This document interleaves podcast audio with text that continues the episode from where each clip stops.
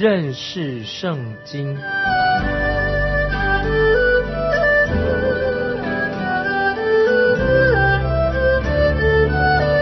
认识上帝的话，把上帝的话带到全世界。本节目是由认识圣经机构和环球广播电台联合制作，欢迎收听。亲爱的听众朋友，你好，欢迎收听认识圣经。我是麦基牧师。现在我们要看《列王记》，就是继续叙述沙漠耳记上下之后的事情。现在我们要看《列王记》的第一章。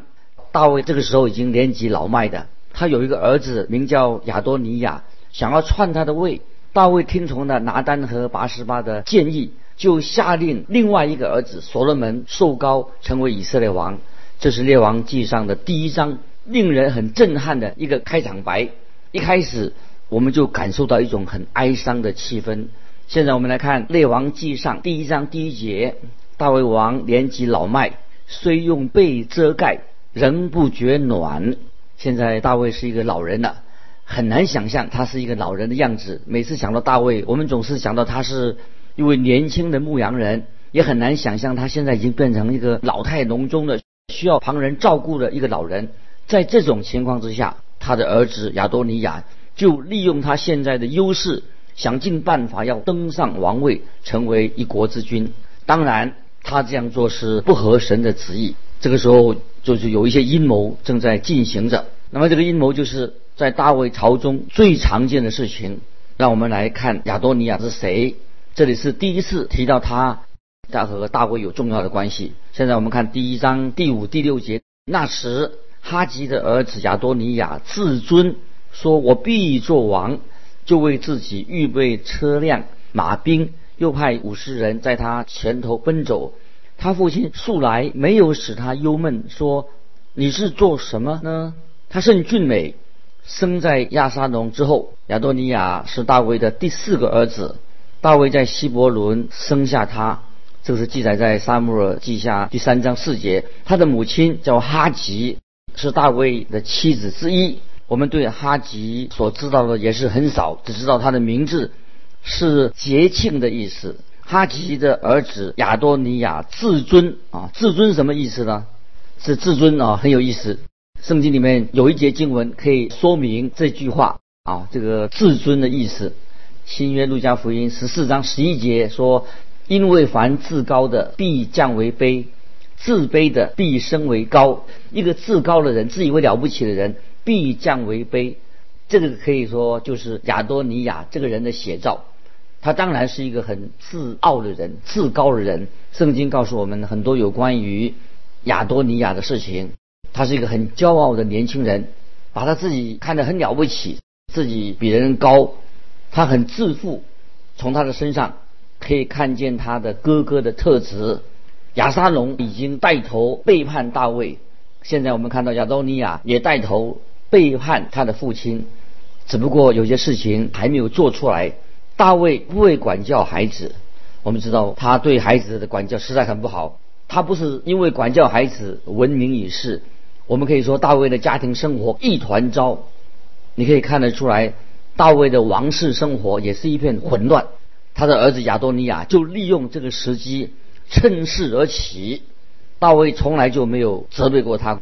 当他做错事情的时候，我猜大卫也是对他一笑置之。大卫真是像一个纵容孩子的一个老父亲。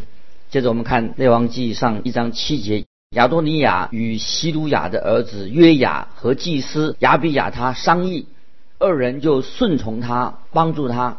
我们看到多年以来，约雅对大卫非常的忠心耿耿。这个时候他却要。拥戴亚多尼亚，所以你可以看得出来他的立场呢。他可能为了自己图利，为自己的将来打算。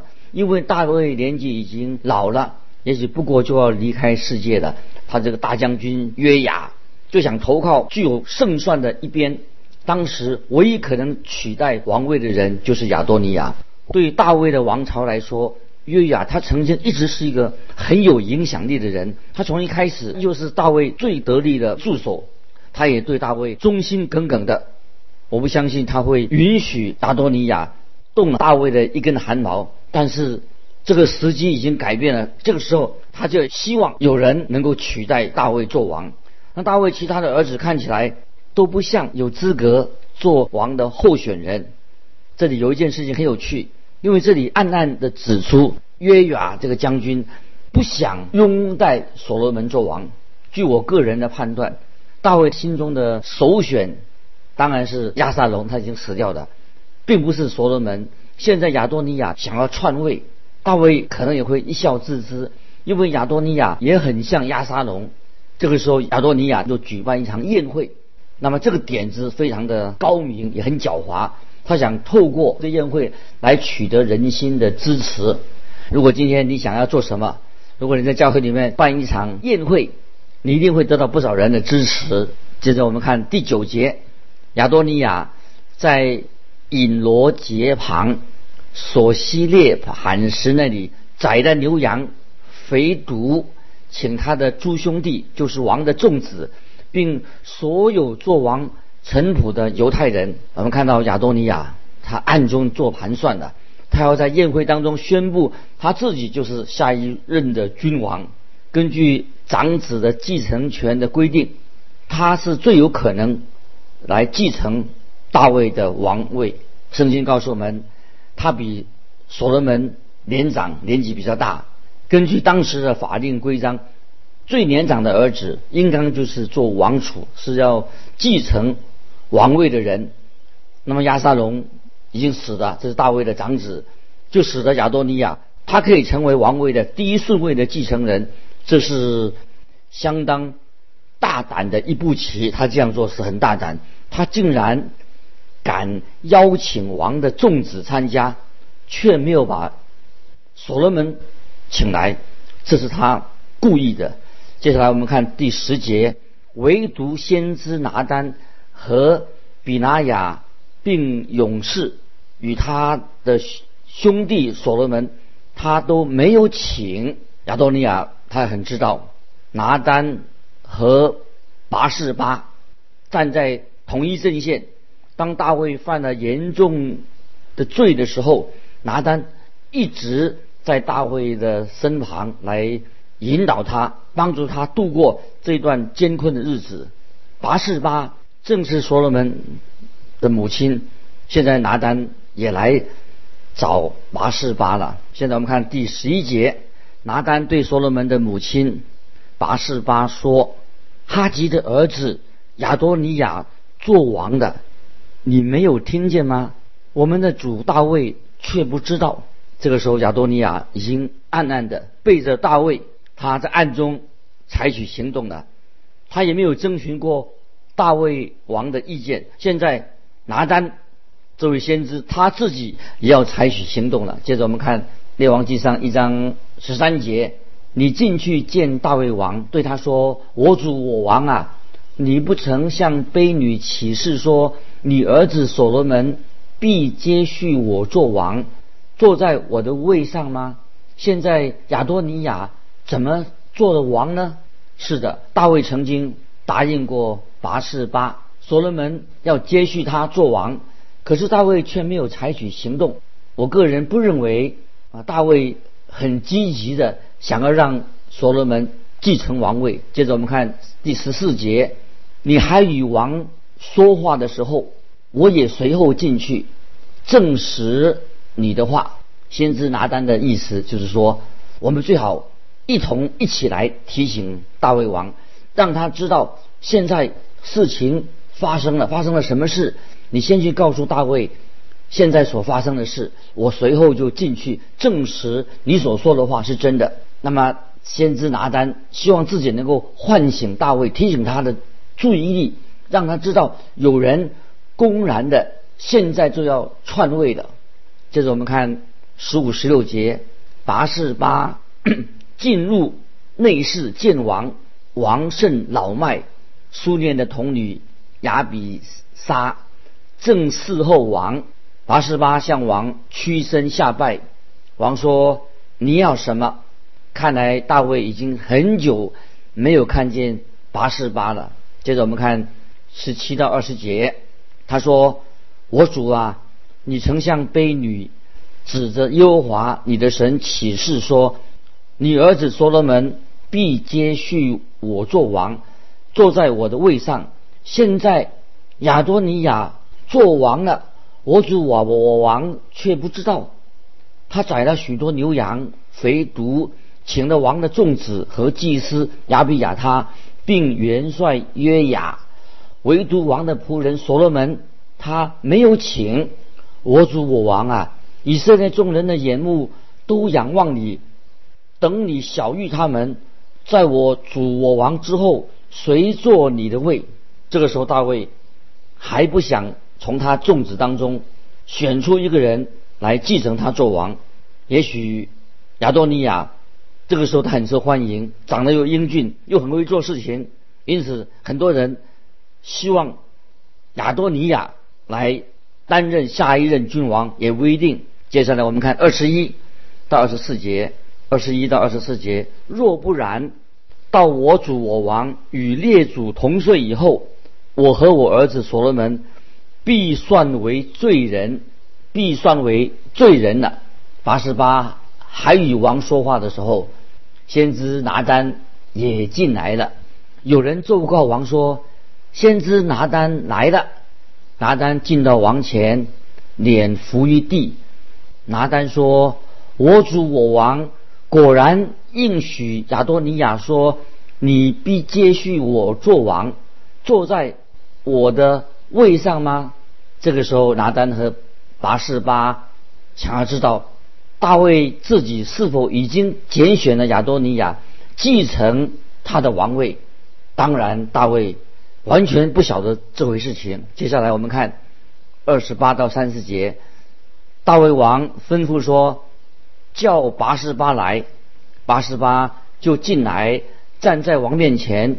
王起誓说：“我指着。”救我性命，脱离一切苦难，永生的耶和华启示。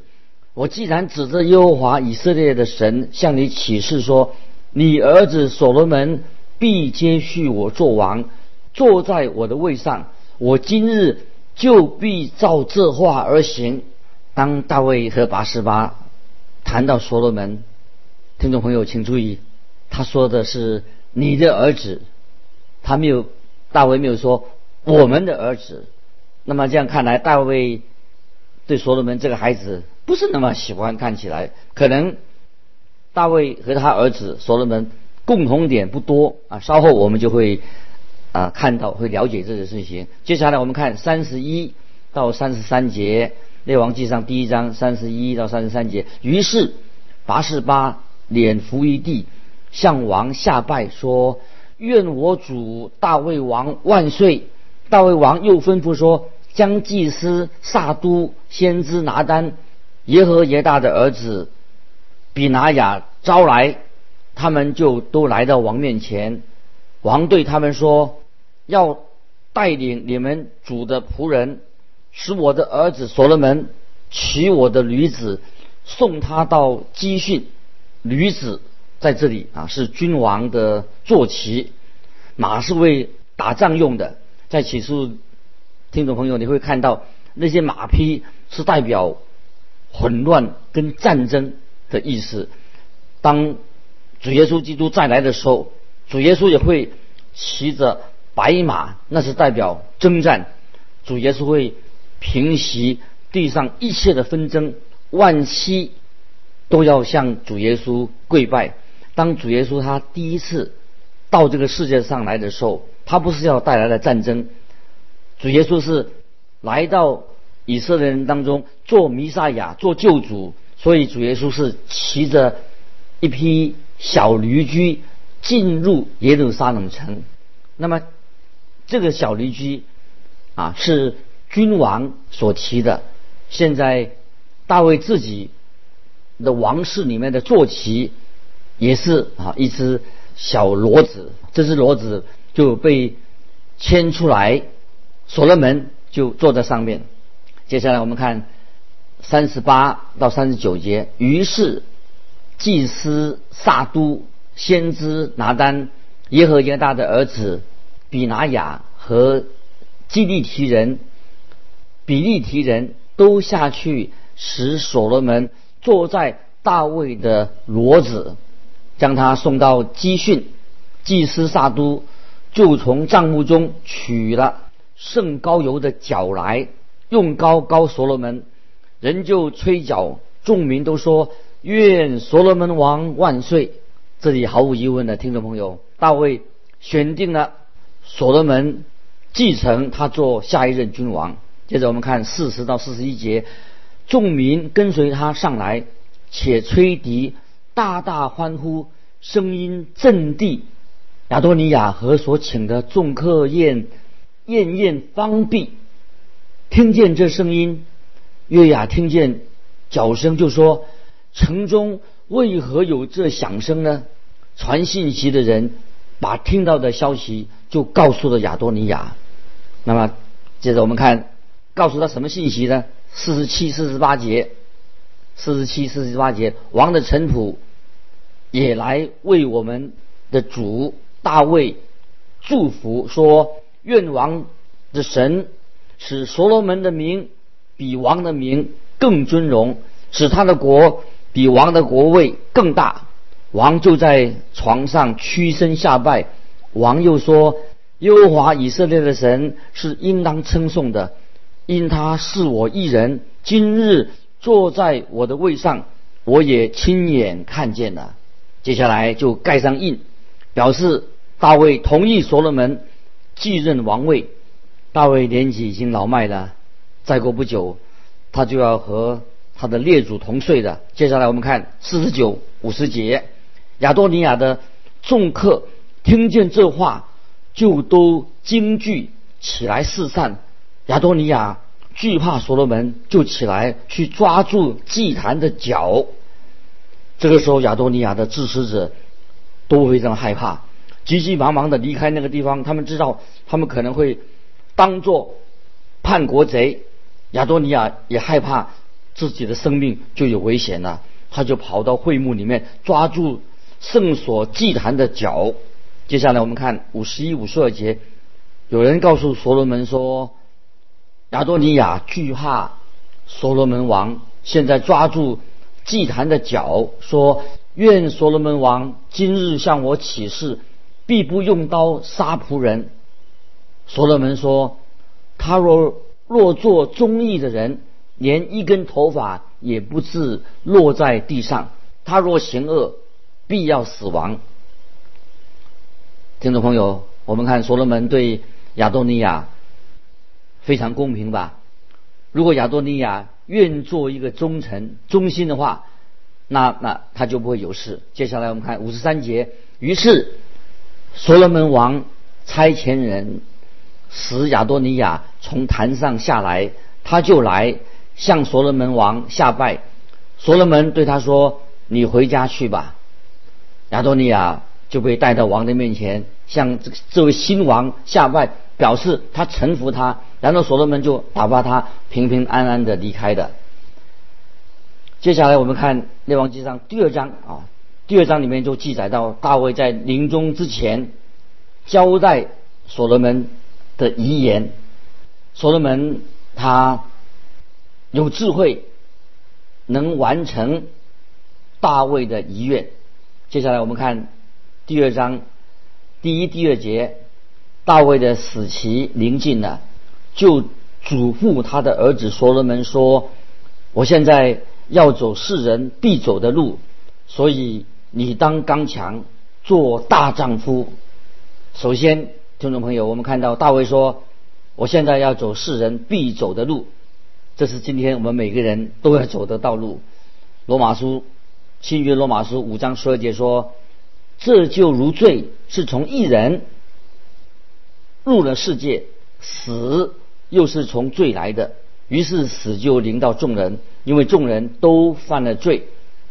今天我们每个人都要面临死亡，死亡要临到所有的人，因为世人都犯了罪。我们知道。”我们的始祖亚当的罪性就传到你我的身上。如果主耶稣单言的话，我们都要可以越过这个死门，因为死亡是世人必经之路，就是我们人生旅程的一个终点。这是一般人不欢喜听到的关于死这个主题，不受人欢迎的。我们不愿意去想到死亡的事情，因为对人类人类来说，这个题目太沉重了。但是我们一定要面对啊这个主题，关于人的死亡。诗篇二十三篇第四节这样说，实在是对我们很大的安慰。我虽然行过死荫的幽谷，也不怕遭害，因为你与我同在，你的杖、你的肝都安慰我。大卫不是说啊，他快要死了，那么就像一般人说，你生下来的那一天，你就是失去了生命的开始。大卫把生命比喻作死荫的幽谷，一出生我们就。在幽谷里面行走，走得越远，路就越狭窄。幽谷的尽头就是死亡。我们每个人都在这个幽谷当中行走。也许今天你的身体看起来很强壮，但可能在太阳下山之前，可能你就不在这个世界上了，你就死了。接下来我们看见大卫对所罗门说：“所以你当刚强，做大丈夫。”主耶稣基督也曾经用过类似的话。当群众出来看施洗约翰的时候，主耶稣就对他们说：“你们出去到底要看什么？要看穿细软衣服的人吗？那穿细细软衣服的人是在王宫里。新约四喜约翰他是在旷野当中长大的。四喜约翰是一个比较粗犷的人。我们的主耶稣也是很粗犷，因为主耶稣的双手一定。”长满了许多的茧，因为主耶稣他是一个木匠，开始啊他是做木匠的工作，但是主耶稣他是神，他也是人，主耶稣是这个完完全全的人，他也是完完全全的神。我们看到所罗门这个人很不像他的父亲大卫，大卫是一个勇敢的一个男子汉啊，那所罗门啊他在啊没有。男子的气概，我看来，大卫是一个比较啊粗犷的人。所罗门在王，他是在王宫里面长大的，他成长在充满了女人的王宫里面。为什么后来所罗门有一千个妃嫔呢？答案很明显，所罗门所罗门啊，他所知道的可能就是女人。我认为这是所罗门啊，他一个致命伤啊，这是他的一个弱点。那么。所以大卫就对所罗门说：“我让你继承王位，你要尽力成为一个男子汉。”这个就是大卫给他的儿子所罗门的一种劝勉。因为所罗门，因为他从小就穿细软的衣服，因为所罗门跟大卫的个性不一样，也不像司洗约翰，哦，也更不也不像大卫，他更不像主耶稣。可是现在所罗门。就做了以色列的君王啊！听众朋友，我们今天啊看到看到这段经文啊，所罗门做王了。我们看见很奇妙，我们看到大卫曾经他一生啊是一个轰轰烈烈的人，但是我们还是说到说大卫在他的家中，在他的家庭里面，在他的家庭教育里面是一个很大大的失败。那么，但是我们。啊，不因为大卫的缺点，啊，就是遮掩的啊。大卫他实在啊是一位合神心意的人，所以今天我们看见大卫很清楚的，就是要劝勉啊所罗门啊他的儿子，所以他说你当刚强，做大丈夫。那今天听众朋友不晓得啊我们在神面前有没有哈？在主里面刚强起来啊！不要做一个懦弱的人。我们成为神的儿女啊！神拣选我们，因耶稣基督，让我们在灵命里面要不断的成长，要做一个刚强的人，做大丈夫。感谢神啊！这不是来自我们个人的力量。当我们把自己完全交托给神的时候啊，让神的旨意就在我们的生命里面的成全，他的旨意啊，在我们生命里面。所以我们看见。按照神的旨意，所罗门要承担以色列啊君王的一个职责啊，这是我们看到在列王记里面第一章，所以大卫就把他的王位在他临终以前啊就交给啊所罗门。那么他的遗言就是要叫所罗门他继承他做王的，要礼让刚强，做大丈夫。巴不得我们听众朋友啊，在耶稣基督里面，我们信主了，归向神了，悔改了，我们应当做大丈夫，做一个刚强的人。这是说大卫王啊给他儿子一个劝勉，盼望我们也领受这样的劝勉，在我们的生命里面。我们今天就分享到这里。盼望听众朋友，如果你有感动，欢迎你来信，记得环球电台跟我们分享你的读经心得。记得环球电台认识圣经麦基牧师说，愿主祝福你。我们下次再见。